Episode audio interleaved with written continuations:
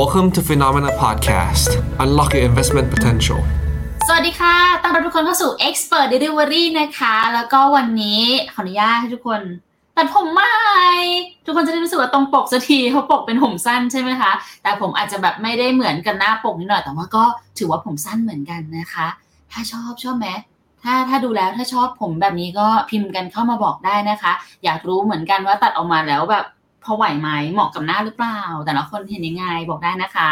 อ่ะพูดมาเท่านี้ก่อนเพราะว่าจริงๆวันนี้ใน Expert Delivery อะค่ะเราจะพาทุกคนมานั่งวิเคราะห์กันหน่อยละกันค่ะว่าหลังจากที่เราเห็นถึงผลการประชุม FOMC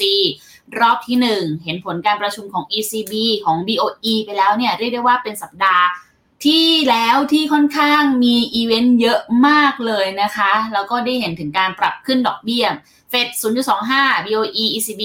0.5 นั่นเองนะคะพอเห็นแบบนี้แล้วตลาดหุ้นเองก็มีการตอบรับกลับมาเหมือนกันค่ะเกี่ยวกับฝั่งของผลการประชุมเนาะก็แต่ละตลาดก็แตกต่างกันออกไปค่ะดังนั้นวันนี้เลยเป็นที่มานะคะที่อยากจะมาเชิญกับอีกหนึ่งท่านค่ะที่เป็นแขกที่จะชอบฟังเขาพูดมากเลยนะเพราะว่ามีการร้อยเรียงเรื่องราวนะคะแล้วก็ทำให้แบบเนี่ยมีการดึงเอาเหตุผลมาทำให้รู้สึกคล้อยตามได้แต่ว่าก็จะมีเหมือนแบบจุดทิ้งให้เราแบบเอ๊ะได้บ้างนะคะวันนี้ก็เลยขออนุญาตค่ะเรียนเชิญนะคะทางดร.โจค่ะหรือว่าดร.จิตติพลพฤกษาเมฆานันท์นะคะหัวหน้านักกลยุทธ์การลงทุนฝ่ายวิเคราะห์เศรษฐกิจและการลงทุนจากทางหลักทรัพย์ CGS-CIMB นั่นเองสวัสดีค่ะดร.โจ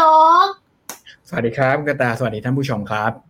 ขออนุญาตพูดต่อนิดนึงเพราะว่าบางท่านอาจจะเห็นตัวโลโก้เลยที่เปลี่ยนไปคือดร.โจย้ายมาสังกัดกับทางหลักทรัพย์ CGS-CIMB แล้วนะคะซึ่งถือว่าเป็นบริษัทแม่ก็คือ China Galaxy Securities เนี่ยเป็นโบรกเกอร์ที่มีขนาดใหญ่ที่สุดอันดับ2ของประเทศจีนนั่นเองวันนี้จะต้องขออนุญาตพูดชื่อตำแหน่งเต็มๆสัก1ครั้งให้ทุกคนได้ฟังกันอย่างชัดเจนแต่ว่าวันนี้ค่ะดร.โจคะมาถึงทั้งทีไหนๆมาตารางเวลาตรงกันได้แล้วนะคะก็เลยอยากจะต้องขอความคิดเห็นจากดร.โจหนักแน่นๆเลยค่ะเอาเป็นว่าคำถามแต่สั้นๆเลยค่ะตอนนี้แต่ละตลาดเขาตอบรับกับผลการประชุมของเฟด BOE แล้วก็ ECB ยังไงบ้างคะดร.โจค่ะจริงต้องบอกว่าการตอบรับในครั้งนี้เนี่ยถือว่าค่อนข้างเซอร์ไพรส์พอสมควรนะครับเพราะว่าสัปดาห์ที่ผ่านมาเนี่ยก็เป็นหนึ่งในสัปดาห์ที่ผมก็พยายามจะเขียนบอกว่าน่ากลัวแน่นอนนะครับเพราะว่ามีการประชุมใหญ่ของธนาคารกลางทั้งหมด3ที่แต่ว่ากลายเป็นสัปดาห์ที่ปิดบวกนะครับแล้วก็ผลตอบแทนค่อนข้างดีแล้วก็เพิ่งมาลบสัปดาห์นี้เองนะครับต้องบอกว่าการประชุม FOMC เนี่ยผมเชื่อว่าสำคัญที่สุดแล้วการ FOMC เนี่ยก็เป็นหนึ่งในครั้งที่เรารู้สึกว่ามันมีความแตกต่างจากทุกๆครั้งนะครับคือ3ครั้งที่ผ่านมาเนี่ยของ FOMC นะครับไม่ว่าจะเป็นในช่วงเดือน September November หรือว่า December เนี่ยต้องบอกว่าเข้า FOMC ผ่านไปประมาณแบบ24ชั่วโมงเนี่ยตลาดจะลบประมาณ 2-4% นะครับแต่ว่าครั้งนี้เนี่ยคือเข้ามาแล้วออกมาบวกนะครับตลาดที่ตอบรับแบบแปลกที่สุดนะก็คือตลาดบอนด์นะครับตลาดบอนด์เนี่ยต้องบอกว่าพอเข้า FOMC รอบนี้เนี่ยยิวลงโอ้โหจนผมเกิดอาการแบบสับสนว่ามันตำราไหนกันแน่นะครับแล้วก็หุ้นปรับตัวขึ้นก็คือเหมือนมีความมั่นใจมากนะว่าครั้งนี้น่าจะเป็นครั้งหลังๆแล้วก็โอกาสที่เฟดจะลดดอกเบี้ยก็มีจริงนะครับอาจจะเป็นหนึ่งในเหตุผลที่หยิบมาใช้เพราะว่าคุณเจอโรมโพเวลเนี่ยเขามีการพูดถึงเรื่องของdisinflation นะครับตรงนี้ก็อาจจะเป็นหนึ่งในอีสิทธิ์ที่หยิบเข้ามานะครับเพราะฉะนั้นถ้าเกิดมองดูเนี่ยก็ต้องบอกว่าสินทรัพย์ทางการเงินถือว่าตอบรับดีเกินไปแต่ว่าพอมาสัปดาห์นี้เนี่ยกลายเป็นว่าปรับตัวลงแล้วนะครับเหมือนกินยาแล้วก็เรียกว่ายังไงดีตื่นเต้นไปแป๊บนึงแล้วก็เพิ่งมาแฮงก์สัปดาห์ถัดมาเพราะฉะนั้นเนี่ยผมเชื่อว่ามันก็จะเป็นความประหลาดอย่างนึงของตลาดนะครับผมให้ว่าเรื่องการปรับตัวขึ้นไปก่อนแล้วก็มาปรับตัวลงเนี่ยเรียกว่าเป็นปริศนาอย่างนึงของตลาดแหละว่าเรายังเห็นภาพที่ไม่ค่อยชัดนะครับว่าผลกระทบของ FOMC ในรอบนี้เนี่ยมันจะทำให้ตลาดเนี่ยปรับตัวไปยังไงในอนาคตครับงั้นเดี๋ยวเรามาลองดูกันหน่อยไหมคะว่าปริศนาที่เกิดขึ้นจากการประชุมเมื่อสัปดาห์ที่แล้วเนี่ยมันมีปริศนาตัวไหนน่าสนใจบ้างแล้วก็มีข้อมูลตัวไหนบ้างคะที่น่าจะเอามาคุยกันกับนักลงทุนวันนี้บ้างคะผมเชื่อว่าอย่างแรกเลยก็คือที่เราเอาภาพมาให้ดูนะครับว่าจริงๆเราเริ่มต้นปีนี้เนี่ยที่ดีผิดปกติเพราะว่าตลาดหุ้นเนี่ยเรียกว่าปรับตัวบวกขึ้นมาทั้งหุ้นแล้วก็บอนด์ภาพที่ผมมาให้ดูเนี่ยก็คือWorld Equity ที่เป็น MSCI All Country World Index นะครับแล้วก็Global Aggregate แทนที่เป็น World Bond จะสังเกตว่าดัชนี 60-40 เนี่ยขนาดเราลงทุน 60-40 นะเราปรับตัวบวกขึ้นมาประมาณ 10% และถือประมาณ1ไตรมาสที่ผ่านมา นะครับตัวนี้เป็นอย่างหนึ่งที่นโยบายการเงินเข้มมาตลอดนะแต่ว่าทั้งหุ้นและบอนด์ปรับตัวขึ้นอันนี้คือปริศนาอย่างแรกอย่างที่2ที่ผมรู้สึกว่าแปลกก็คือว่าหลังจากที่การประชุม FOMC เกิดขึ้นเนี่ยเรามีเหตุการณ์ที่น่าสนใจตามมาทีหลังทันทีเลยก็คือเรื่องของการประกาศตัวเลขการจ้างงานนอกภาคการเกษตรในวันศุกร์ซึ่งออกมาดีเกินคาดอีกแล้วนะครับ 500,000 กว่าไม่ว่าจะหักลบยังไงเนี่ยผมบอกตรงๆเลยว่าเอาไม่ลงอ่ะก็คือยังดูดีอยู่นะครับแล้วก็ทีสิสเรื่องเศรษฐกิจถดถอยเนี่ยหลายคนบอกว่าโอ้ลดลงมาเยอะมากนะอาจจะแค่ประมาณแบบเหลือ 10-20% ซึ่งจริงๆผมเห็นภาพเนี้ยมาตั้งแต่ช่วงประมาณไตรมาส 4แล้วว่าโอกาสเศรษฐกิจถดถอยนี่มันน้อยผิดปกตินะเพราะว่าถ้าคนมีงานทำขึ้นมาเรื่อยๆเนี่ยมันยากมากที่spending เนี่ยมันจะลดลงยกเว้นว่าคนที่มีงานทำเนี่ยจะออมหมดเลยซึ่งมันฟังดูแบบมันไม่น่าจะเป็นไปได้ใช่ไหมฮะแต่ปริศนาอย่างที่2ก็คือถ้าเกิดคุณกระแตดูภาพเนี้ยจะเห็นว่าบอนด์ยิลด์สหรัฐเนี่ยมันปรับตัวทรงตัวกราฟในด้านซ้ายมือเนี่ยจะเห็นว่าบอนด์ยิลด์2ปี10ปีเนี่ยมันทรงตัวมาตั้งแต่ประมาณช่วงเดือนโนเวมเบอร์นะครับหรือพฤศจิกายนแล้ว10ปีเนี่ยลงด้วยแล้วถ้าเกิดใครที่จำกันได้นะครับ2ปีกับ10ปีเนี่ยส่วนต่างมันคือความชันของ yield curve เนี่ยมันบอกเราอย่างว่าถ้าเกิดความชันมันติดลบก็คือ10ปีลบ2ปีเนี่ยตลาดเนี่ยกำลังมองว่าเศรษฐกิจถดถอยตอนนี้ตลาดบอนด์ยังไม่เลิก มองว่าเศรษฐกิจถดถอยเลยนะฮะในขณะที่ตลาดหุ้นเนี่ยเรียกว่าโอ้ยไปไกลแล้วเรียบร้อยชั้นปีนี้ภาษาอังกฤษเขาจะมีบอกว่า soft landing hard landing ใช่ไหมฮะตอนนี้ในฝั่งของหุ้นก็ใช้ว่า no landing คือไม่ลงไม่ต้องจอดเติมน้ำมันฉันไปเลยฉัน take off นะฮะแต่ตลาดบอนด์เนี่ยบอก crash landing แน่นอนยังคงเหมือนเดิมปัญหาอย่างที่2ที่ผมรู้สึกว่ามันทำให้นักลงทุนเนี่ยสับสนตกลงแล้วควรเชื่อใครกันแน่นะควรเชื่อตลาดบอนด์ที่มองว่าเศรษฐกิจกำลังจะถดถอย earning กำลังจะปรับตัวลงหรือเชื่อตลาดหุ้นว่าไปเลยไปกับ new cycle ไม่มีแล้วเศรษฐกิจถดถอยนะครับเพราะนั้นถามว่าจบFOMC รอบนี้ไปเจอนอนฟาร์มเนี่ย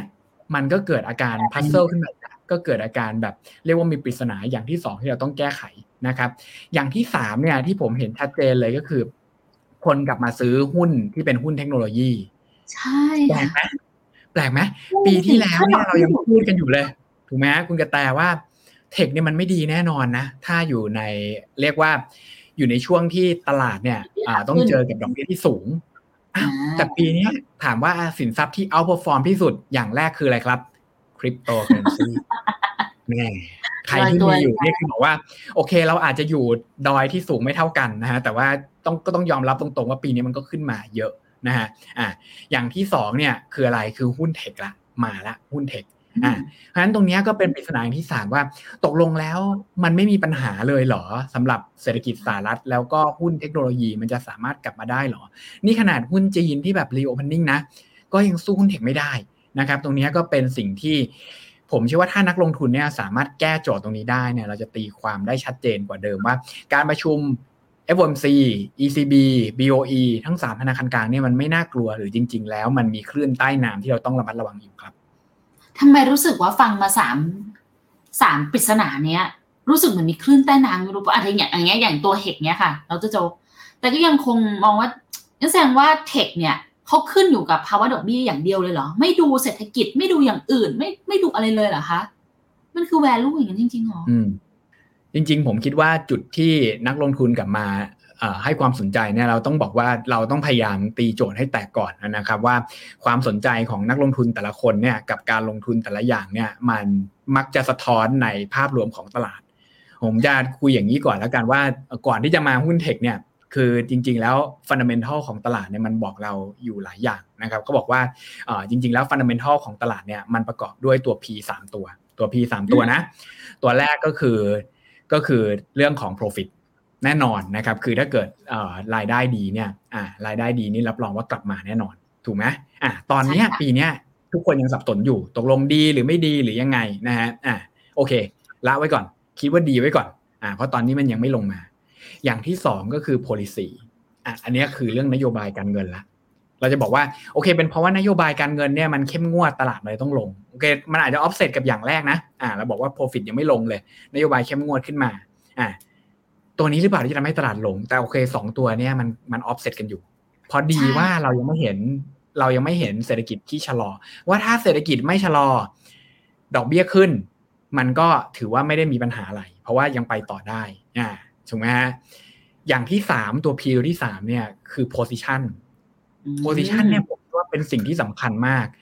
มันบอกเราด้วยภาพแรกถ้าเราย้อนกลับไปดูภาพแรกเนี่ยนี่มันคือทั้งหุ้นและบอนด์คือหมายความว่าจริงๆแล้วเนี่ย position ของตลาดเนี่ยตั้งแต่ปลายปีที่แล้วเนี่ยถือว่าแทบจะไม่ได้ถืออะไรเลยมาตั้งแต่ต้นหรือเปล่าตัวนี้เป็นสิ่งที่นักลงทุนอาจจะงงๆอยู่ว่าแบบเอ๊ะตกลงแล้วทำไมมันขึ้นเพราะอะไรเนี่ยผมเชื่อว่าปีที่แล้วเนี่ยเป็นปีที่ทั้งหุ้นแล้วก็บอนด์ติดลบทั้งคู่แม้ว่าจะปรับตัวบวกขึ้นมาแต่ว่าก็ติดลบนะครับดู year on year จะสังเกตเห็นชัดเจนเพราะฉะนั้นเนี่ยมันมีความเป็นไปได้สูงว่านักลงทุนหรือว่า portfolio manager ใหญ่ๆของโลกเนี่ยถ้าเป็นปีที่แล้วเนี่ยเขาไม่จำเป็นต้องเพอร์ฟอร์มเยอะมากก็ได้แต่เขาเนี่ยถ้าเกิดปีที่แล้วเขาติดลบ10เนี่ยแล้วตลาดติดลบ20ผมเชื่อว่าเขามี tendency หรือว่ามีความอยากที่จะแบบเรียกว่าปรับพอร์ตทิ้งไปเลยละกันแล้วมาซื้อใหม่ปีเนี้ยก็คือตัวไหนที่รู้สึกว่าอยากเคลียร์อยากคัทลอสเนี่ยผมว่าเขาตัดทิ้งไปแล้วตั้งแต่ปีที่แล้วมันคือเหตุผลที่ทำให้เราเข้าปีมาเนี่ยมันรู้สึกว่าอะไรก็ดูซื้อได้ไปหมดเพราะเราไม่มีอะไรอยู่ในพอร์ตเองฮะเป็นครั้งแรกที่เราถือแคชเยอะมากแล้วถามว่าแคชมันดีไหมเนี่ยถ้าไปถามคนอเมริกาบอกว่าเฮ้ยแคชเนี่ยผลตอบแทนประมาณ 4% ต่อปีนะไม่กระจอกนะฮะไม่กระจอกนะถูกไหมเพราะฉะนั้นเนี่ยถูกต้องเป็นปีที่รู้สึกว่าเราถือเงินสดเนี่ยไม่ได้รู้สึกตะกิดตะขวงใจใดๆเลยเพราะฉะนั้นเราเลยกลายเป็นเราเริ่มปีที่ผลตอบแทนของการถือแคชเนี่ยมันสูงมากแล้วก็เพอร์ชั่นเราไล่มากเพราะฉะนั้นเนี่ยสังเกตเราก็เข้ามาซื้อหุ้นนี้หน่อยๆเนี่ยมันก็สามารถปรับตัวขึ้นได้ละเพราะนั้นมีคนจะขายข้างบนตลาดที่ชัดมากๆอย่างเช่นคริปโตเงี้ยถามว่าใครยังเหลือบ้างที่จะขายมีเหลือแต่ไม่ขายเพราะว่าเราอยู่สูงมากคนกลุ่มนึงแต่ทุกคนที่ซื้อแถวเนี้ยไม่มีทุกคนที่ซื้อแถวนี้คือแบบว่าไม่หน้าใหม่เข้ามาตอนนี้เลยก็แบบว่าโอเคก็ถือมานานแล้วที่ราคาแถวนี้นะถ้าเกิดคนที่จะขายคือรอขึ้นไปรับที่ดอยนั่นแหละอันนี้เป็นจุดแรกที่ผมรู้สึกว่าเราต้องเข้าใจตลาดก่อนว่าจริงๆแล้วprofit ก็เรื่องนึงนะ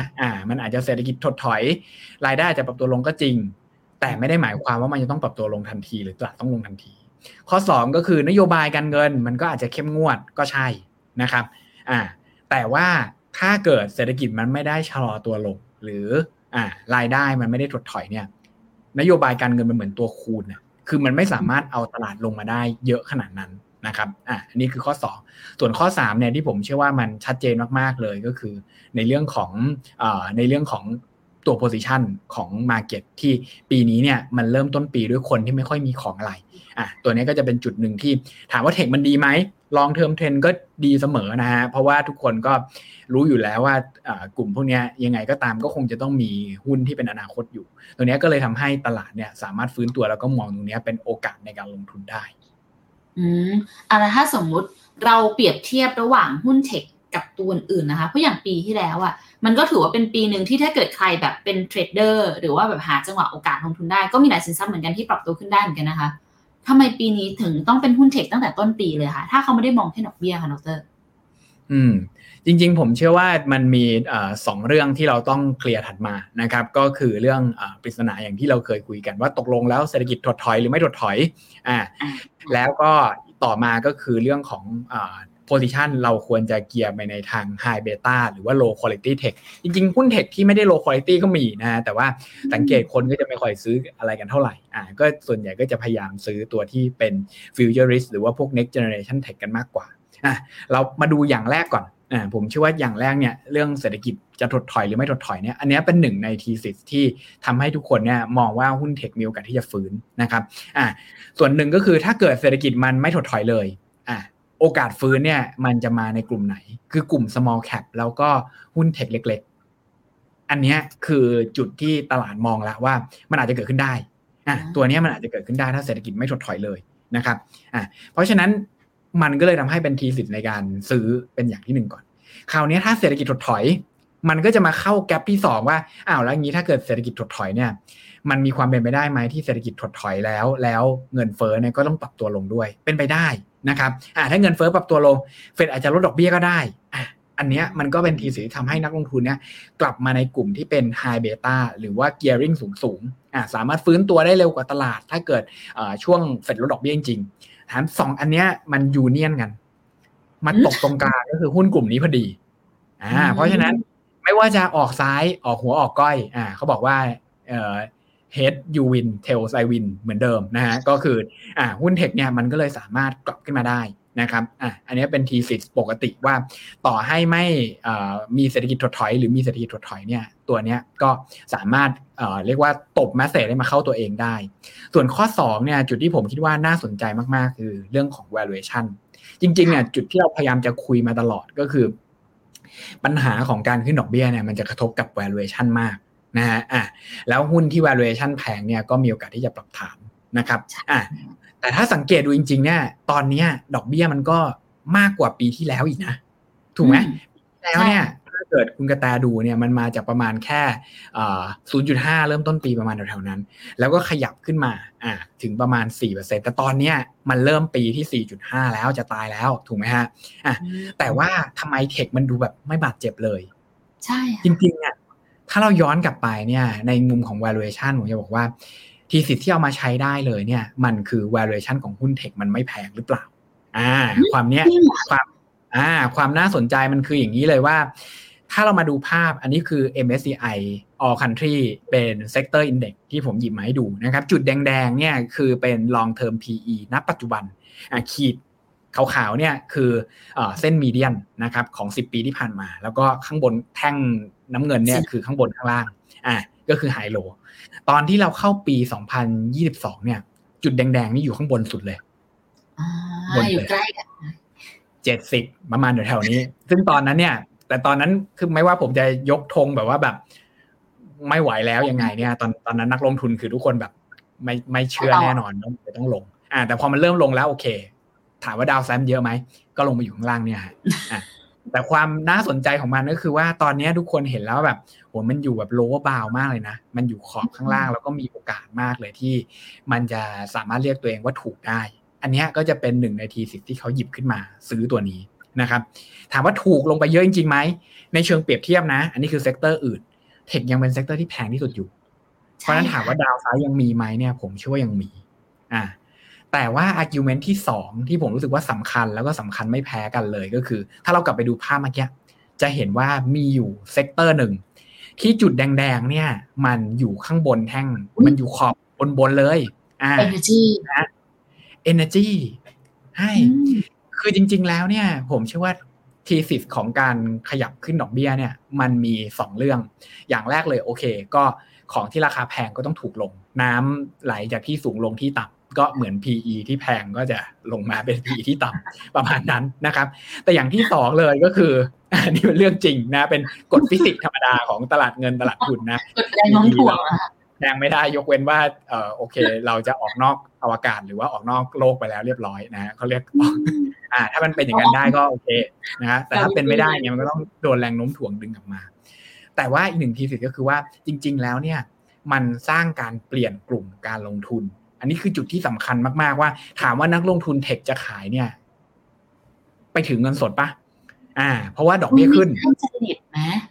ผมว่าไม่ใช่จริตของเขาถูกต้องนะผมว่าไม่ใช่จริตของเขาเขาเป็นนักลงทุนที่ซื้อหุ้นเนี่ย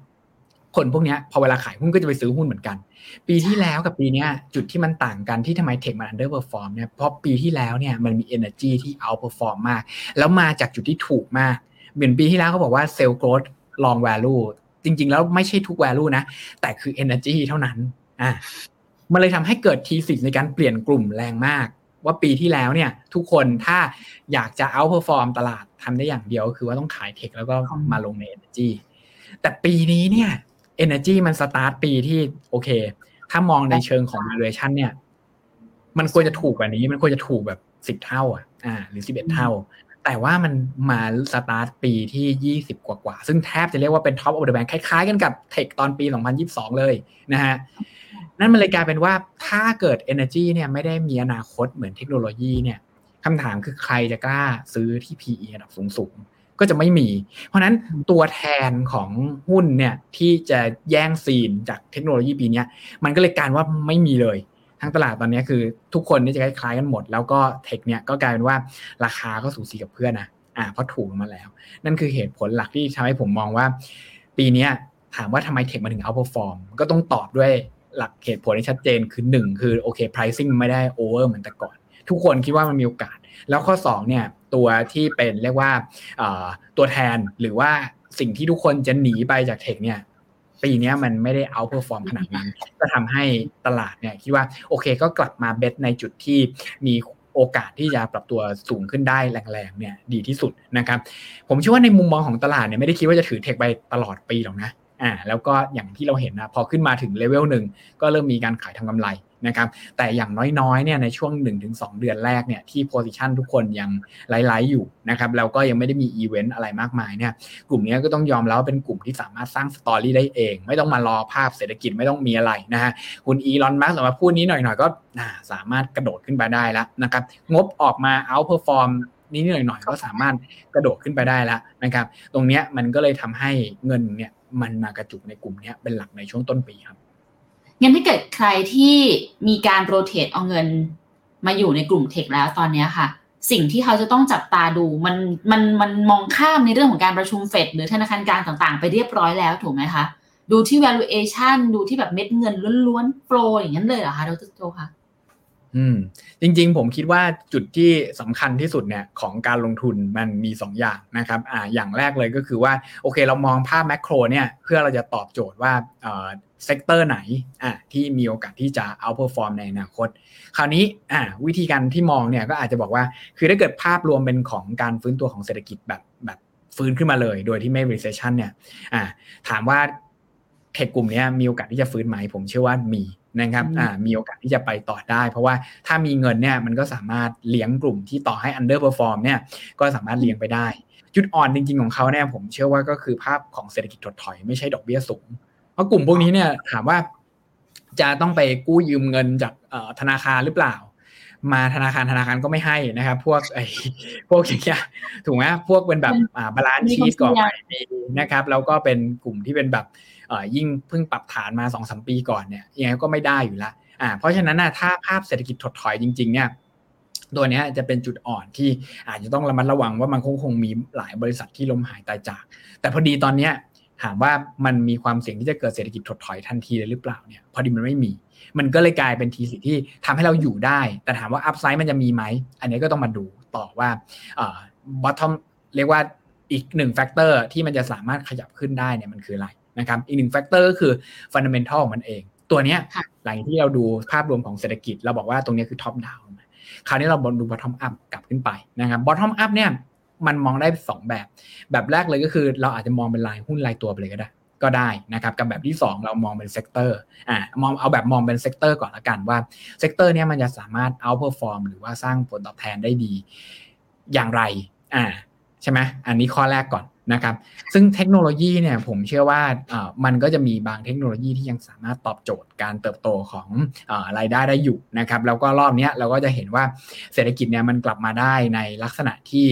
efficiency นะครับหรือว่าประสิทธิภาพของเศรษฐกิจเนี่ยมันไม่ได้ฟื้นตัวขึ้นมาสูงมากนักเพราะฉะนั้นถ้าเกิดมองไปว่าสามารถถือได้3ปี4ปี5ปีเนี่ยโอกาสที่ธุรกิจเนี่ยจะกลับมา enhance หรือว่ากลับมาเพิ่ม efficiency ของตัวเองมันจะสูง demand บนเทคก็จะยังมีอยู่แล้วก็ fundamental ก็จะต้องมองประกอบกันในเรื่องของ valuation ด้วยว่าถ้าตอนนี้เราเทรดกันอยู่ที่ระดับประมาณแบบ27เท่า PE NASDAQ สมมุติว่าแถวๆนี้นะฮะlong term PE เนี่ยมันจะสามารถไปไกลได้ขนาดไหนถ้าเกิดตลาดในช่วงปกติดีนะครับผมเชื่อว่ามันแบบ33 34เท่าเนี่ยมันเป็นไปได้เพราะฉะนั้นน่ะตลาดก็อาจจะมองว่า upside อยู่ตรงนี้นะดัชนีขึ้นไปสักประมาณแบบ 4,500 4,800 ค่อยกลัวเรื่องแพงนะครับงั้นตรงนี้ก็จะเป็นทีสิทธิ์ที่ถามว่าควรกลับมาลงทุนเลยไหมผมเชื่อว่าไม่ได้มีความจำเป็นที่จะต้องแบบรีบขนาดนั้น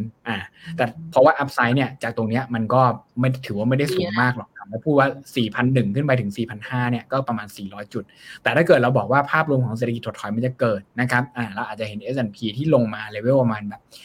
เทส 3,600 ก่อนธรรมดากลางๆ 3,600 ก็ดาวไซด์เยอะกว่าละ500จุดนะครับแต่ถ้าเกิดใครที่แบบเป็นสายฮาร์ดคอร์บอกว่าโอเคยังไม่บอททอมแล้วก็ตรงนี้เป็นแค่แบร์มาร์เก็ตแรลลี่เนี่ยแล้วมองลึกไปกว่านั้นดาวไซด์มันก็จะสูงกว่าทันที ตรงนี้ก็เป็นจุดที่ต้องระมัดระวังเรียกว่าเป็นจุดวัดใจละกันนะครับถ้าเป็นผมก็รู้สึกว่าคือถ้ามองในมุมนักลงทุนเนี่ยเราจะมองอย่างนี้ว่านักลงทุนก็คืออยากจะซื้ออยู่แล้วแหละเพราะว่าเราก็อยากจะลงทุนนะแต่ว่าผมเทคแอคชั่นเนี่ยผมรู้สึกว่าผมจะเทคแอคชั่นตรงจุดที่ผมรู้สึกว่าโอกาสมันมากกว่าความเสี่ยงหรือไม่ก็อัพไซด์นี่มันสูงเพราะฉะนั้นตรงเนี้ยอาจจะเลือกราคาความเสี่ยงในวิธีการคิดแบบผมคือไงคือมันบินออกนอกหน้าต่างไปเลยคือมันแบบขึ้นไปต่อแล้วก็ไม่รอผมละมันกลายเป็นว่าเรารอเกอร์แล้วก็สุดท้ายก็ตกรถนะครับรอบนี้ผมเชื่อว่าไม่เยอะเพราะยังไม่เห็นไซเคิลใหม่ของเศรษฐกิจที่มันชัดเจนนะครับแล้วเราก็ยังไม่ได้เห็นว่าเทคโนโลยีไหนเนี่ยที่มันจะสามารถเอาท์เพอร์ฟอร์มแล้วก็ขึ้นมาได้เพราะฉะนั้นถ้าตอบง่ายๆเลยก็คือว่าผมเชื่อว่าตลาดเนี่ยก็มีโอกาสที่จะเลนส์อยู่ตรงนี้แล้วก็ถามว่าซื้อเลยไหมเนี่ยก็เลือกราคาหน่อยนะครับแล้วก็คิดว่าตลาดเนี่ยก็น่าจะมีการปรับฐานลงมาก่อนให้เราซื้อก่อนแล้วเราค่อยกลับขึ้นไปจริงๆนะครับงั้นถ้าเกิดเล่นของเรื่องราคาค่ะกลุ่มอื่นที่ valuation เขาถูกๆหรือว่าแบบปรับตัวลงมาเยอะที่มากกว่าเทคก็มีนะคะนะโจ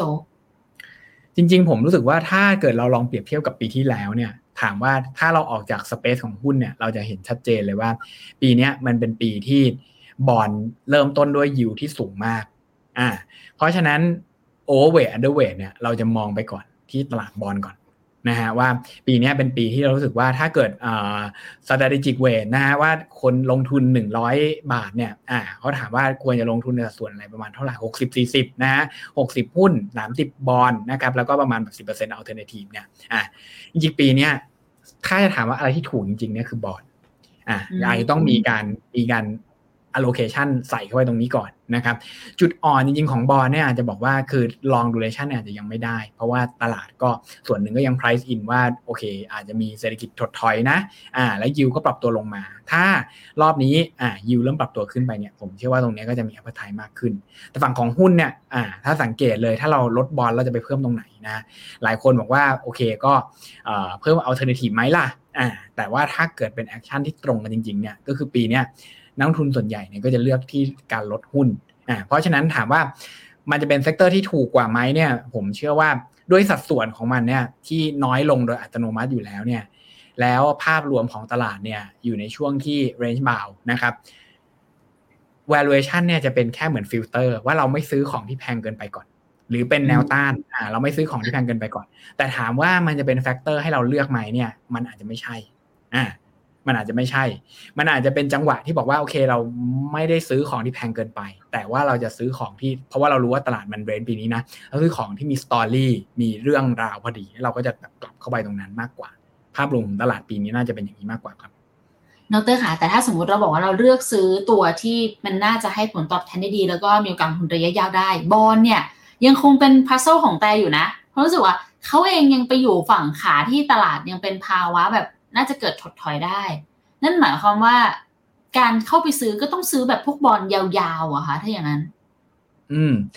ถ้าจะซื้อก็ยิ่งต้องซื้อบอนด์สั้นถ้าเรามองภาพแบบนี้ก่อนนะครับคือถ้าเกิดเราย้อนกลับไปเนี่ยภาพนี้ผมคิดว่าค่อนข้างชัดเจนว่าบอนด์เนี่ยกำลังมองภาพเศรษฐกิจถดถอยก็คือดอกเบี้ยระยะยาวเนี่ยต่ำกว่าดอกเบี้ยระยะสั้นเพราะฉะนั้นถ้าเกิดคุณกระแตนะซื้อบอนด์10ปีเนี่ยแล้วปรากฏว่าคนที่ถูกต้องคือเฟดแล้วตลาดบอนด์เนี่ยคือเป็นคนที่ผิดหมายความว่ายังไงหมายความว่าสักพักนึงเนี่ย10ปีเนี่ยมันจะขยับขึ้นไปไม่ใช่แค่ 3.6 แถวๆนี้ละมันจะขึ้นไป 4% สมมุติประมาณนั้นนะฮะสูงกว่า2ก็ได้ถูกแล้วคุณกระแตต้องถือไป10ปีนะสมมุติว่าเราซื้อเราถือแล้วไม่ขายถ้าขายก็ mark to market loss นะครับแต่ถ้าเกิดเราบอกว่าถือไป10ปีเนี่ยตรง 3.6 เนี่ยผมเชื่อว่าสุ่มเสี่ยงมากที่ภายใน10ปีมันจะมีจังหวะที่สูงกว่านี้โผล่เข้ามาเพราะฉะนั้นเราจะไม่ซื้อแต่ว่าสั้นๆเนี่ยถามว่าแล้วคนที่เพิ่ม allocation บนบอร์ดเนี่ยเขาไปอยู่ตรงไหนเขาจะไปอยู่ตรงข้างหน้าเนี่ยข้างหน้าเนี่ยคือประมาณแบบ3เดือนถึง2ปี3เดือนถึง2ปีตรงนั้นเนี่ยเราจะเห็นเลยว่าแก๊งตรงเนี้ยจะอยู่เหนือ 4% เขาบอกว่าวิธีการวัดว่าตลาดบอร์ดควรจะอยู่ที่ไหนหรือว่า yield ควรจะอยู่ที่ไหนเนี่ยเขาเอา2อย่างบวกกันนะก็คือ long term growth ของเศรษฐกิจแล้วก็ long term growth ของเงินเฟ้อสมมุติเรามองเลยว่าเศรษฐกิจเนี่ยสหรัฐคิดว่า long term growth เท่าไหร่ที่เป็น neutral อย่างของธนาคารกลางสหรัฐจะบอกว่า 1.5 ประมาณนี้1.5 แล้ว long term inflation อยู่เท่าไหร่2ให้เลขนี้ไปเลขนี้ที่ทุกคนชอบกันนะฮะชอบวิ่งกันไปหาเลขนี้บวกกันได้เท่าไหร่ฮะ 3.5 ค่ะแสดงว่าจริงๆแล้วอ่ะพวกใครที่ได้เกิน4เนี่ยมันน่าสนใจมากแล้วก็ริสก์ถูกไหมเพราะฉะนั้นอ่ะสัดส่วนมันจะมากองอยู่แถวนี้ก่อนนะสัดส่วนมันจะมากองตรงนี้ซึ่งจริงๆผมรู้สึกว่าโอเคถ้าจะมาลงทุนเนี่ยก็จะลงทุนตรงนี้เป็นกลุ่มแรกโอเคก็คือเพิ่มน้ำหนักฝั่งบอนด์ได้แหละสำหรับตอนนี้แต่ว่าให้เน้นไปที่บอนด์ระยะสั้นก่อนดีกว่าเพราะว่าเนื่องจากว่าถ้าเกิดจะดูแล้วเนี่ยถ้าเราคาดว่าเฟดอันนี้คือคาดว่าเฟดถูกไหมคะยังไงซะใช่แต่ถ้าเกิดคุณกระแตคาดว่าจริงๆแล้วอ่ะมาร์เก็ตมองถูกก็คือ 3.6 เนี่ยสมมุติว่าเขามองถูกถดถอยชัวร์ๆสิ่งที่มันเกิดขึ้นคืออะไรเฟดจะต้องลดดอกเบี้ยตัวหน้าที่คุณกระแตซื้อเนี่ยใช่ป่ะต่อให้คุณกระแตซื้อ 4% ก็เถอะแต่ถ้ามันลดลงเหลือ1คุณกระแตก็จะมาร์คทูมาร์เก็ตเกนเป็นทันที 3% ใน1ปีถูกไหมเพราะฉะนั้นจริงๆอ่ะเราไม่มีอะไรเราแค่เสีย opportunity สำหรับ long term ไปแล้วเราก็ได้ capital gain short term กลับมาหลังจากนั้นเราค่อยไปซื้อ long term bond ที่ 3.6 3.7 อะไรก็ว่าไปนี่คือโอกาสในการเลือกที่บอกว่าเลือกโอกาสของความเสี่ยงถูกไหมคะบอนด์มันเลยกลายว่าไม่ว่าใครจะถูกจะผิดแต่ถ้าเรา position ในduration นะหรือว่าเรา position ใน tenor ที่ถูกเนี่ยมันก็มีโอกาสที่จะทำกำไรได้ทั้งคู่โอเคงั้นขอกลับมาฝั่งตลาดหุ้นอีกนิดนึงค่ะเมื่อกี้เห็นถึงตัว asset ทางฝั่งของ tech ไปแล้วอื่นๆล่ะคะธีมอื่นหรือเซกเตอร์อื่นค่ะคือเวลามันต้องเปรียบเทียบว่าตลาดหุ้นจะผิดหรือบอนด์จะถูกหรือบอนด์จะผิดเนี่ยยังมันตัดสินใจยากจริงค่ะแต่ละตัวมีตัวไหนอีกไหมคะที่ดร.แนะนำหรือว่า recommend ว่าแบบอาจจะเข้าได้เหมือนกันเพราะว่าบางคนอาจจะยังไม่อยากเข้า tech ในตอนนี้เท่าไหร่อะไรเงี้ยค่ะจริงๆอ่ะจุดที่ผมคิดว่าเลือกเซกเตอร์เนี่ยจะสังเกตเลยนะว่าภาพมันจะเป็นคล้ายๆอย่างนี้ใช่ไหมครับที่เราเอามาคุยกันเนี่ยคือถ้าเกิดเรามองภาพระยะสั้นเนี่ยเราอาจจะบอกว่า valuation เป็น base ก่อนโอเค growth เนี่ยมันโอเคเราอาจจะบอกว่ามีระดับหนึ่งก็พอแต่ว่าถ้า valuation มันถูกมากๆเนี่ยมันมีโอกาสที่จะขยับขึ้นภายในปีนึงเร็วหรือภายใน3เดือนเนี่ยพยายามกลับได้แต่สังเกตสิทุกเซกเตอร์เนี่ยมันจะมีlong term opportunity ของ valuation เนี่ยที่ไม่เท่ากันมาตั้งแต่เริ่มอยู่แล้วคือมันเป็นไปได้ยากมากที่เราจะบอกว่าเราเป็นกลุ่ม energy เราจะขึ้นไปเทรด70 เท่า PE เช่นเดียวกันนะฮะการที่เราจะบอกว่า healthcare เนี่ยมันจะต้องแบบซื้อที่20เนี่ยมันก็เป็นไปไม่ได้เพราะฉะนั้นน่ะผมก็จะบอกอีก1ครั้งว่าโอเคด้วยเซกเตอร์ต่างๆเนี่ยคือถ้าทีสิ่งที่เราจะซื้อเนี่ยเราจะไม่เลือกจาก valuation ก่อนเพราะว่าของถูกบางทีมันถูกอยู่แล้วมาตั้งแต่ต้นนะอย่างเช่นกระเป๋าแบรนด์เนมกับกระเป๋าธรรมดาเนี่ยคือกระเป๋าแบรนด์เนมก็แพงกว่ามาตลอดกระเป๋าธรรมดามันก็ไม่มีทางที่วันหนึ่งมันจะขึ้นไปซื้อขายกันเป็น 4-5 แสนเหมือนกระเป๋าแบรนด์เนมได้อันเนี้ยก็ต้องเข้าใจก่อนนะครับเพราะฉะนั้นเราจะไม่ใช้ตัวเนี้ยเข้ามาเป็นตัวกำหนดแต่เราจะมอง2 อย่างก็คือว่าด้วยทีสิสของตลาดเนี่ยมันจะบวกกับลบกับเซกเตอร์ไหนเป็นหลักซึ่งถ้าเกิดผมเอาภาพนี้มาให้ดูนะภาพนี้จะค่อนข้างชัดเจนว่าปีนี้เป็นปีที่ความเสี่ยงของการเกิดเหตุการณ์ต่างๆในตลาดเนี่ยมันค่อนข้างสูงพอๆกันหมดนะฮะอย่างถ้าเกิดเราหลับตาคิดเนี่ยเราหลับตาคิดเราจะบอกว่าภาพรวมของเศรษฐกิจชะลอตัวนะครับธนาคารกลางหยุดขึ้นดอกเบี้ยนะครับอันนี้เป็นเบสเคสของผมหลายคนอาจจะบอกว่าอันนี้มันไม่ใช่เบสเคสนะอันนี้มันคือ worstเพราะอะไรเพราะว่าจริงๆตอนนี้ตลาดมองว่าธนาคารกลางก็ต้องลดดอกเบี้ยนะประมาณ100 basis point ขึ้นไปถึง500นะขึ้นไปถึง500 basis point คือ 5% แล้วจบปีจะจบที่4เพราะฉะนั้นจริงๆอ่ะตลาดเนี่ยมอง base case ของผมเป็น base case ของเขาแต่ผมเนี่ยมอง base case ว่าธนาคารกลางจะหยุดขึ้นดอกเบี้ยสังเกตนะเพราะฉะนั้นถ้าเกิดเราไปมองตลาดเนี่ยจะสังเกตเลยว่ารอบนี้ทุกคนจะเข้ามาด้วย assumption ที่ไม่เหมือนกันโอกาสเกิดแต่ละเหตุการณ์เนี่ยมันจะมีความแบบมี probability ที่สูงผิดปกติเพราะไม่งั้นเนี่ยเราจะบอกว่า best case ก็โอกาสเกิดสัก 10% ก็พอ bad case ก็สักประมาณแบบแค่ 10% ก็พอแต่รอบเนี้ย bad case ก็30นะฮะbest case ก็ประมาณ20กว่านะถามว่า best case ถ้า best case จะเกิดอะไรขึ้นอย่างเช่นวิกฤตพลังงานขี้คายราคาน้ำมันลดลงนะครับเศรษฐกิจไม่ถดถอยอันเนี้ยคือ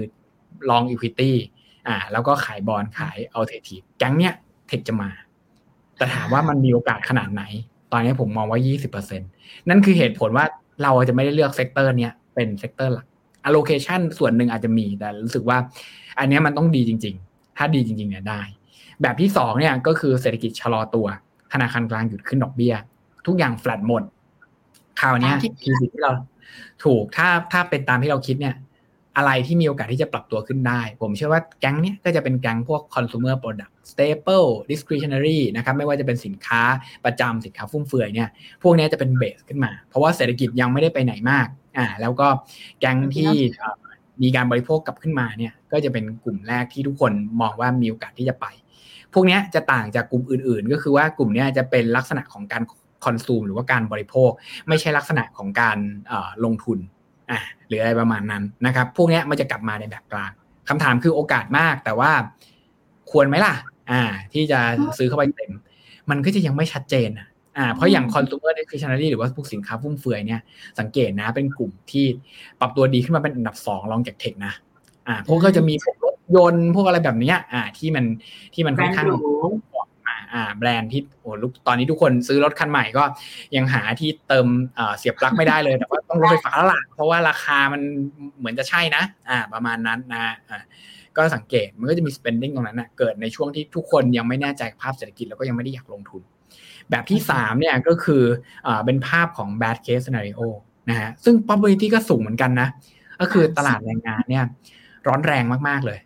แล้วก็สุดท้ายเนี่ยมันก็เลยทำให้เงินเฟ้อไม่ลงแล้วธนาคารกลางต้องขึ้นดอกเบี้ยสูงถ้าเกิดอย่างเงี้ยสิ่งที่มันเกิดขึ้นมันจะเกิดอะไรขึ้นคือหุ้นแล้วก็บอนด์เนี่ยมันมีโอกาสที่จะปรับฐานพร้อมกันทั้งคู่นะหุ้นและบอนด์เนี่ยมีโอกาสที่จะปรับฐานพร้อมกันทั้งคู่เพราะฉะนั้นเนี่ยตรงเนี้ยก็จะเป็นจุดที่ผมรู้สึกว่าโอเคดาวไซด์ของทุกเซกเตอร์เนี่ยจะมีขึ้นมาทันทีเลยแล้วอันเนี้ยเราต้องซื้อเซกเตอร์ที่ถูกที่สุดซื้อเซกเตอร์ที่ถูกที่สุดเพราะว่าดาวไซด์บน valuation เนี่ยจะน้อยตามลงมาถ้าเกิดแบบเนี้ยเราจะไปอะไรเราก็จะไป financeเราก็จะมาจี้ละเรามาหลบเพราะว่าอันนี้ตรงนี้ราคาน้ำมันก็จะลงแต่พอราคาน้ำมันก็จะลงตรงนี้จะเป็น opportunity ในการซื้อถามว่าเห็นป๊อปแบบนี้ทำไงดีเลือกไม่ได้ซื้อทุกตัวหลักตัวเพราะฉะนั้นเนี่ยลักษณะแบบนี้ผมเลยจะรู้สึกว่าโอเคถ้ามันเลือกไม่ได้เราจะย้ายไปเทรดตามสตอรี่ที่มันมีซึ่งสตอรี่เนี่ยมันจะเป็น region มากกว่า sectorถ้าสตอรี่เนี่ยสังเกตข่าวเนี่ยพอเวลาเราอ่านข่าวตอนเช้าเขาจะไม่ค่อยพูดหรอกเซกเตอร์ไหนขยับอะไรแต่เขาจะพูดว่าประเทศนี้ดัชนี NASDAQ ปรับตัวบวกดัชนีสต็อก600ของยุโรปตัวขึ้นพวกเนี้ยสตอรี่มันจะเกิดจากระดับในประเทศมีโอกาสมากที่พวกเนี้ยจะเป็นดาวเด่นดาวร่วงนะฮะที่เราต้องจับตาอย่างของผมเนี่ยก็จะมองเลยบอกว่าคือปีนี้ถ้าเกิดลองเทียบเอาหุ้นก่อนความต่างของหุ้นปีนี้กับปีที่แล้วเนี่ยมันก็คือสตอรี่นั่นแหละว่าอย่างปีนี้เราบอกว่าสตอรี่ที่เด่นที่สุดแล้วเพิ่งขยับขึ้นมาในช่วงต้นปีเนี่ยคืออะไรใช่นะถูกไหมใช่นะนะมาซื้อโบรกเกอร์ไทยแล้วก็ยังเปิดเมืองต่างหากนะเข้ามาเที่ยวนะครับอย่าล้อตัวเองด้วยนะแต่ว่าข้ามไปก่อนก็จุดหนึ่งที่ผมคิดว่าน่าสนใจก็คือว่าอย่างรอบนี้จะเห็นชัดเจนเลยว่าคนเนี่ยสนใจจะกลับมาลงทุนในจีนแล้วก็ผมรู้สึกว่า China Reopening เนี่ยตอนแรกเราก็มองเป็นอีเวนต์เราก็มองว่ามันมีความต่างแค่แบบจากเปิดคิดว่าจะเปิดปลายไตรมาส1โอเคก็มาเปิดเอาเลยต้นไตรมาส1นี่แหละนะครับแต่จุดนึงที่ถ้าเฉลือบไปมองเนี่ยแล้วเห็นมีความต่างนิดนึงก็คือว่ารอบนี้การกระตุ้นเศรษฐกิจของจีนเนี่ยมันไม่ได้ลดลงเหมือนทุกรอบเนี่ยเมื่อไหร่ก็ตามที่เขาเปิดเมืองเนี่ยเขาจะหยุดกระตุ้นเศรษฐกิจเลยทันทีแล้วก็รอดูว่ามันเกิดอะไรขึ้นสุดท้ายถ้าเศรษฐกิจมีปัญหาเขาก็ตุ้นใหม่แต่เศรษฐกิจมักจะมีปัญหาคือเขาล็อกดาวน์ใหม่อีกรอบนั่นแหละมันก็เลยมีปัญหาขึ้นมานะครับแต่รอบนี้กลายเป็นว่าเขาเปิดแล้วตัวเลขต่างๆเนี่ยของการช่วยเหลือต่างๆไม่ว่าจะเป็นปริมาณเงินหรือว่าภาพรวมของดอกเบี้ยเนี่ยมันไม่ได้มีแนวโน้มที่จะปริมาณเงินก็ไม่ได้ลดลงดอกเบี้ยก็ไม่ได้มีท่าทางจะขึ้นตรงเนี้ยแล้วก็เซกเตอร์ที่เป็นอสังหาการปล่อยกู้ก็ไม่ได้แย่ไปกว่าเดิมมันก็เลยกลายเป็นว่าถ้ามองจากจุดนี้เป็นต้นไปเนี่ยสิ่งที่เราจะต้องเห็นต่ออย่างนี้นะก็คือการปรับตัวขึ้นหรือว่าดีดขึ้นของพวกดัชนีด้านเศรษฐกิจต่างๆของจีนตอนนี้เราก็เลยมองว่ามันค่อนข้างเป็นมีเดียมเทอมออปปอร์ทูนิตี้นะที่จะกลับมาซื้อสังเกตนี่คือสตอรี่ที่ผมเชื่อว่าตลาดเนี่ยน่าจะหยิบขึ้นมาเล่นในช่วงประมาณปีนี้หรือว่าประมาณช่วงครึ่งแรกของปีอันที่เรามองว่าไม่ดีเลยเราไม่จำเป็นอยู่ข้างล่างนี่แหละก็คือในส่วนของอเมริกา ซึ่งโอเคสตอรี่ของมันคืออะไรดอกเบี้ยสูงแล้วก็ valuation เนี่ยแพงแล้วก็ปีนี้ก็อาจจะมีปัญหาเรื่องการเมืองด้วยแล้วเดี๋ยวเราไว้ค่อยคุยกันอนาคตก็ได้นะอย่างเช่นจุดหนึ่งที่ผมพยายามยกธงนะฮะขึ้นมาตลอดก็คือว่าปีนี้เป็นปีที่3ของคุณไบเดนนะซึ่งปีที่3ที่เขาเสียสภาพอดีซึ่งมันก็ไม่ได้มีความแตกต่างกันกับช่วงปี2011ของคุณโอบามาที่ตอนจบเนี่ยมันจบด้วยอะไรครับมันจบด้วย debt ceiling แล้วมันก็ไปจบด้วยสุดท้ายแล้วสหรัฐที่ต้องโดนดาวเกรดแล้วคุณโอบามาเนี่ยสุดท้ายแล้วเขาบอกว่าใครที่ขยิบตาก่อนยอมแพ้ก่อนคือคุณโอบามานะตอนนั้นน่ะเพราะว่าไม่มีสภาเลยใช่ไหมแล้วสุดท้ายเนี่ยก็เลยต้องไปทำตามนโยบายของเดโมแครตก็คือลดค่าใช้จ่ายในอนาคตลงตอนนั้นเนี่ยคือ Budget Control Act เนี่ยลดค่าใช้จ่ายของภาครัฐลงประมาณ 2.5% ต่อ GDP ติดกัน5ปีต่อจากนี้มองดูแล้วไม่ดีเลยแล้วรอบนี้มาท่าเดิมเหมือนหนังเรียกว่ารีเมคเลยใช่ก็เลยมีความกังวลนิดนึงแล้วก็บอกว่าโอเคถ้ามองในเรื่องของสตอรี่เนี่ยตรงนี้ไม่ค่อยดี EM ถ้าไม่นับจีนเนี่ยผมเชื่อว่าก็ธรรมดายังไม่โดดเด่นมากโดยเฉพาะอย่างยิ่งยุโรปเนี่ยถามว่าฟื้นขึ้นมาได้ก็สังวนสังเงินอยู่แล้วก็ในที่เป็นใช่เพราะว่าคือฟื้นขึ้นมาก็ถ้าดูเอาดูง่ายๆถ้าดูมองภาพเปรียบเทียบก็อาจจะมองยูเครนก็ได้นะต่อให้ยกเลิกสงครามวันนี้เนี่ยกว่าเมืองจะรีคัฟเวอร์ขึ้นมากว่าอะไรเนี่ยหรือกิจกรรมทางเศรษฐกิจจะกลับมาเนี่ยผมว่าไม่ใช่ตอนนี้เช่นเดียวกันกับฝั่ง EM ที่เป็นลาตินอเมริกาตอนแรกเราก็มองดีมากเลยนะแต่ว่าพอเอาลุกราคาน้ำมันทุกอย่างต้นทุนเริ่มปรับตัวเริ่มนิ่งขึ้นมาเนี่ยแล้วก็ราคาน้ำมันเริ่มลงเนี่ยเราก็รู้สึกว่า opportunity มันก็ค่อนข้างน้อยลงไปกว่าเดิมละนะครับแล้วเราก็เลยกลายเป็นว่าจุดที่ผมคิดว่ามีสตอรี่และมีโอกาสที่จะฟื้นมากที่สุดปีนี้ก็คือยุโรปจีนจีนแน่นอนนี่คือภาพแรกจะบอกเป็นสตอรี่หลักแต่ถ้าเกิดมองเป็น broad term เนี่ยปีนี้คนที่ทุกคนไม่ได้สนใจเลยเนี่ยก็คือยุโรปแล้วก็ญี่ปุ่นหรือว่า DMAQS เนี่ยตัวนี้มันจะเป็นตัวแทนของอเมริกาผมไม่ใช้ธีมเนี่ยว่าธีม Race of the World หรือ ROW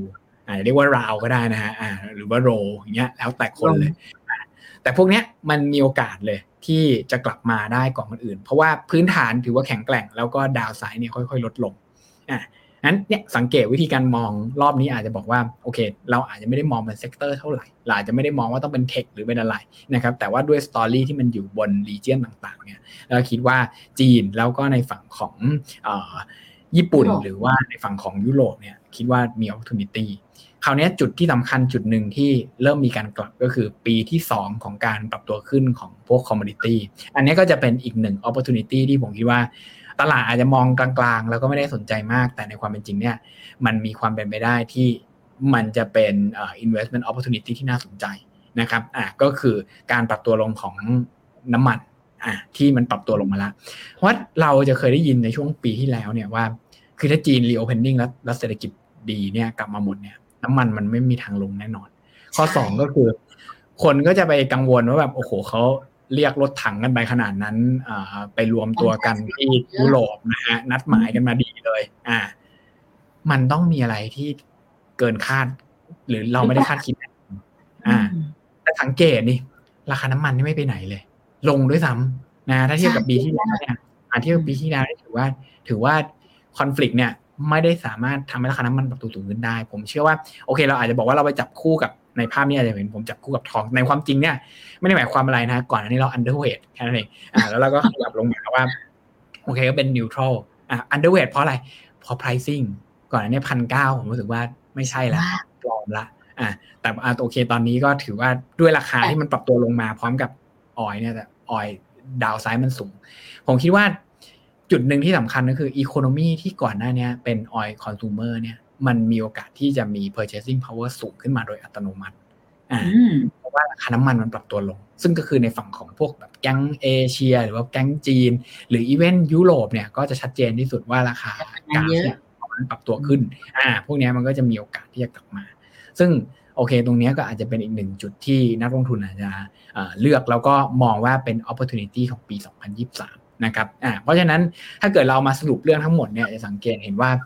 มันมีปริศนา3เรื่องของตลาดที่เราต้องโซฟให้ได้ก่อนที่เราจะคิดว่าจะลงทุนหลัง FOMC BOE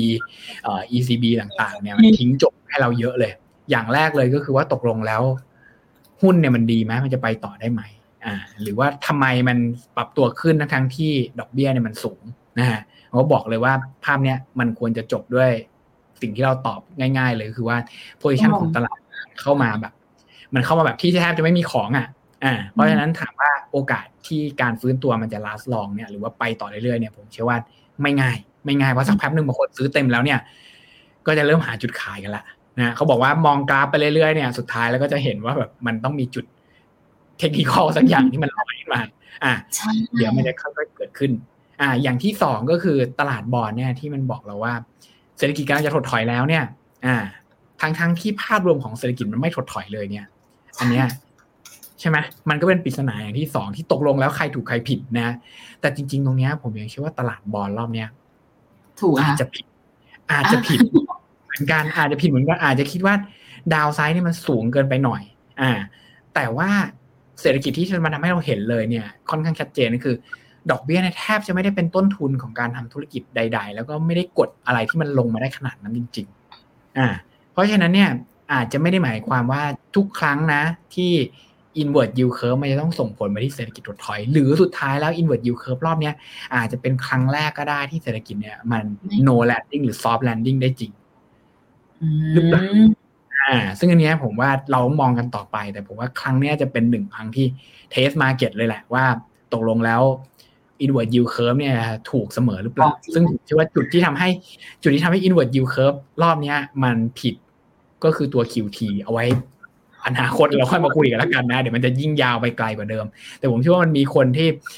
ซื้อเพราะความจำเป็นบางอย่างที่ทำให้ liquidity เนี่ยมันมาออตรงเนี้ยโดยที่จริงๆแล้วมันควรจะสูงกว่านี้แล้วก็อย่างที่3เนี่ยคำถามคือมันต้องแบบกลายเป็นว่า next generation technologyเพื่อเป็น new cycle นะฮะคืออะไรนะ no landing แล้วก็แบบ technology take off เลยทันทีนะฮะเรียกว่าไม่ลงมาจอดเติมน้ำมันเลยกินพลังงานแสงอาทิตย์แล้วบินก็ไม่ต่อเลยได้หรือเปล่าขนาดนั้นนะฮะผมเชื่อว่าจริงๆแล้วเนี่ยเรา miss concept ไปเราปัญหาของเราเนี่ยมันไม่ใช่ว่า tech จะกลับมาหรือเปล่าแต่ปัญหาของเราปีนี้ก็คือว่ามันไม่ได้มี alternative to tech ที่โดดเด่นขนาดที่จะดึง tech ลงมาได้หรือเปล่าซึ่งจริงๆถ้าถามกันตรงๆนะมองมุมผมขึ้นในเชิงเซกเตอร์เนี่ยสู้ยากมากแต่ถ้าเกิดในมุมของรีเจียนจุดที่มันเป็นคำตอบเราจะเห็นชัดเจนเลยว่ามันไม่ได้หมายความว่าเทคหรือโนเทคมันอาจจะเป็นแค่แบบสหรัฐกับ rest of the world นะครับงั้นขออนุญาตกลับไปหน้าสไลด์นิดนึงค่ะดร.เพราะว่าเมื่อกี้ดร.พูดถึงตัวที่น่าลงทุนแล้วก็ตัวที่อาจจะแบบมีการปรับตัว underweight ลงมาแต่เห็นตัว equity ที่เป็น Thailand ค่ะกับ alternative Thailand น่ะให้เป็น neutral แต่ alternative ให้ไทย SG REIT เป็น overweight ความสัมพันธ์นี้ค่ะดร.ทำไมคะตัวนี้มันค่อนข้างเป็นมุมมองที่เรียกว่าเป็น strategic call แล้วกันนะฮะอย่างที่ผมเขียนว่าเป็น short term หรือประมาณแบบ3เดือนนะฮะว่ามุมมองตรงเนี้ยเราคิดว่าโอกาสที่จะปรับตัวขึ้นเนี่ยมันไม่เหมือนกันอย่างแรกเลยก็คือหุ้นไทยเนี่ยอย่างนึงที่เราปรับลงมาเป็นนิวทรัลเนี่ยไม่ได้หมายความว่ามันไม่ดีนะครับแต่หมายความว่ามันมีของที่ดีกว่าผมพูดอย่างนี้เสมอว่าบนสเปกตรัมเดียวกันบนความเสี่ยงระดับใกล้เคียงกันนะฮะผลตอบแทนคาดหวังต่อความเสี่ยงที่เราต้องรับเนี่ยอันไหนดีผมให้ข้างบนอันไหนน้อยกว่าอาจจะไม่ได้หมายความว่าไม่ดีนะอาจจะไทยนี่ถ้าให้คำนวณก็คือประมาณเกือบ15-20% บนความเสี่ยงประมาณโอเค long term volatility แถวๆมา 12-15 พอๆกันแต่จีนเนี่ยผมว่าปีนี้มันลุ้นกว่า DM ผมว่าปีนี้ก็ลุ้นกว่า20กว่าเท่านั้นเองแต่ฝั่ง alternative เนี่ยวิธีการคิดเราไม่เหมือนกัน alternative เนี่ยเราคือ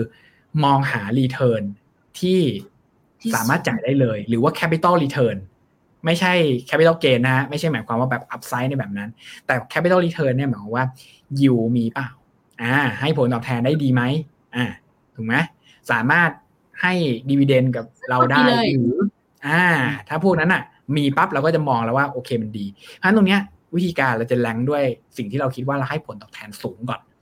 แล้วความเสี่ยงเนี่ยอยู่ในระดับที่รับได้ไม่เหมือนกันนะอันนั้นนะความเสี่ยงแวรี่ใช่ไหมแล้วก็ผลตอบแทนอันไหนที่เป็นผลตอบแทนความเสี่ยงดีอันเนี้ยคิดง่ายๆเหมือนคุณแต่บอกว่าสมมติถ้าเราฟิกเลยว่าทุกอย่างความเสี่ยงเท่ากันเป็นrisk parity นะครับแล้วหลังจากนั้นเนี่ยเราขยับขึ้นไปว่าคนไหนที่มีโอกาสที่จะได้ผลตอบแทนสูงสุดมันจะแฟลกขึ้นมาเลยว่าไทยกับ สิงคโปร์ลีดเนี่ยดาวไซด์คือกลับไปปิดเมืองอีกรอบแล้วก็โดนเทขายถูกไหมซึ่งถ้าเราคิดว่าไม่เกิดขึ้นแล้วเนี่ยผมเชื่อว่าผลตอบแทนระดับประมาณ 5% บวกถึง 6% เนี่ยแทบจะเรียกว่ามีอยู่ไม่กี่แอสเซทของโลกที่ทำได้ใกล้กว่านี้ก็ไฮยิลด์ละนะฮะเราก็เลยทำให้บอกว่าโอเคเพราะฉะนั้นอัลเทอร์เนทีฟเราจะอยู่ตรงเนี้ยจะเป็นตัวหลักตัวที่2ของเราเนี่ยข้อดีก็คือดอลลาร์เนี่ยมันมีจุดเด่นมากขึ้นในปีนี้สูงมากก็คือผลตอบแทนในรูปที่ปราศจากความเสี่ยงหรือว่า risk free ของดอลลาร์เนี่ยอยู่ระดับที่สูงก็คือประมาณ 4% ถึง 5% ตอนนี้นะเฟดขึ้นดอกเบี้ยอีกทีนึงคือ5ละเร่ง5เลยนะฮะแต่ข้อดีของมันไม่ใช่แค่ capital return หรือว่าดอกเบี้ย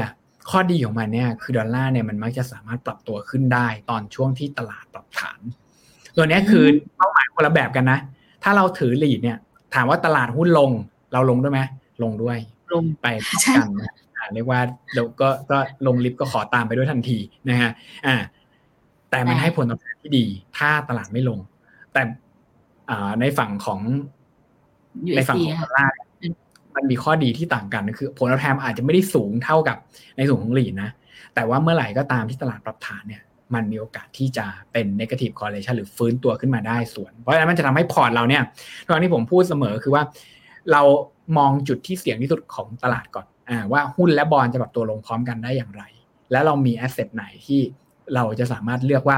ถ้ามันเกิดเหตุการณ์นั้นขึ้นตัวนี้จะเป็นตัวที่เอาไว้แก้เกมเราให้พอร์ตแล้วมันไม่แดงทั้งพอร์ตนะฮะดอลลาร์ปีนี้ผมเชื่อว่าเป็นหนึ่งในสินทรัพย์ที่เราควรมีแล้วก็ติดพอร์ตไว้บางส่วนเพื่อเหตุตรงนี้นะโอเคชัดเจนค่ะเดี๋ยวนะขอกลับมาดูอีกอันนึงของบอนด์ต่อนิดนึงค่ะในเมื่อ equity เราดูเรื่องของความเสี่ยงควบคู่กับผลตอบแทนละส่วนฝั่ง alternative โอเคเราให้ความเสี่ยงเท่ากันแล้วมาดูผลตอบแทนว่าอันไหนให้ได้เยอะที่สุดแล้วบอนด์เวลาดูอะค่ะเราจะดูยังไงคะจริงบอนด์ผมจะดู2อย่างนะ1ก็คือแน่นอนก็คงต้องดู yield ก่อนนะครับว่าโอเคผลตอบแทนเนี่ยมันน่าสนใจแค่ไหนนะครับแล้วก็แรงด้วยอันดับ1ก่อนแต่อย่างที่2เนี่ยเราก็จะมี directional view เข้าไปว่าโอเคในภาพของเศรษฐกิจในอนาคตเนี่ยเราคิดว่าบอนด์ยิลด์เนี่ยมันจะปรับตัวขึ้นปรับตัวลงไปขนาดไหนจุดเด่นจริงๆของปีนี้เนี่ยมันคือฝั่งสหรัฐอเมริกาต้องยอมรับตรงนี้ก่อนเลยนะฮะหรือใครก็ตามที่กู้เป็นดอลลาร์เทอมซึ่งจะมี2เจ้าก็คือ EM อย่างเช่นพวกลาตินอเมริกาเนี่ยชัดเจนนะเขาสกุลเงินตัวเองเขาดอกเบี้ยแพงกว่าอเมริกาใช่ว่าจะถูกนะแต่ก็ถือว่าถูกกว่าแล้วก็สามารถหาตลาดได้มากกว่าแล้วก็พวกที่มันเป็นไฮยิลด์ในฝั่งของอเมริกาพวกเนี้ยยิลด์สูงมาก10กว่า%บวกเพราะฉะนั้นเนี่ยถามว่ามันก็จะเป็นท็อปพิกโดยอัตโนมัติเลยเพราะว่าเมื่อไหร่ก็ตามที่เฟดขึ้นดอกเบี้ยมาเนี่ยผลตอบแทนพวกนี้จะให้สูงดาวไซด์มีอยู่อย่างเดียวก็คือถ้าเศรษฐกิจถดถอยมันมีโอกาสที่จะดีฟอลต์ใครสักคนซึ่งตอนนี้ถามว่าคือ EM เนี่ยเราจับมือดมไม่ได้หรอกเพราะว่าจุดที่นึกสภาพว่าบทมันจะดีฟอลต์เลยเนี่ยมันก็ไม่บอกเราไม่ได้ทันทีอย่างรวดเร็วเพราะฉะนั้นเนี่ยคือถ้าไม่ได้สนใจมากจริงๆหรือว่าไม่ได้เข้าใจตลาดจริงๆเนี่ยผมคิดว่า EM เนี่ยหุ้นกับบอนด์ควรซื้อผสมกันเพราะว่าถ้าอัพไซด์เราก็จะได้ฝั่งของหุ้นแถมมาด้วยแล้วมันค่อนข้างคุ้มกับความเสี่ยงที่เราต้องรับในเชิงดาวไซด์แต่ถ้าเกิดพูดถึงยิลด์ตอนเนี้ยก็ถือว่าสูงแต่ตัวที่ดีจริงๆเนี่ยก็คือพวก Global High Yield โดยเฉพาะอย่างยิ่ง US High Yield ปีนี้เนี่ยถ้าเศรษฐกิจไม่ถดถอยขึ้นมาจริงๆอันนี้ผมเชื่อว่าเป็นอีกนี่ผมเชื่อว่าเป็นท็อปพิกไปทั้งปีเลยนะคะคือยิวระดับประมาณแบบ8-10% เนี่ยตรงเนี้ยจะเป็นจุดที่ประเทศไหนก็ให้ไม่ได้แล้วยุโรปหรือในฝั่งของเอเชียเนี่ยถามว่าทำไมมันลงมาอยู่ข้างล่างๆหรือว่า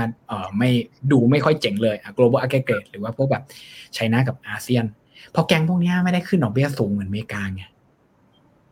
เป็นครั้งแรกนะเรียกว่าใครที่แบบบางทีลืมติดตามถ้าจำได้ทีสิบที่เรา call บอนด์จีนเมื่อประมาณแบบ 2-3 ปีที่ผ่านมาคืออะไรนะฮะเพราะมันเป็นหนึ่งในที่เรียกว่าเป็นที่เดียวที่ให้ผลตอบแทนระดับ 3% กว่าในขณะที่คนอื่นเนี่ยศูนย์ถึงติดลบแต่ตอนนี้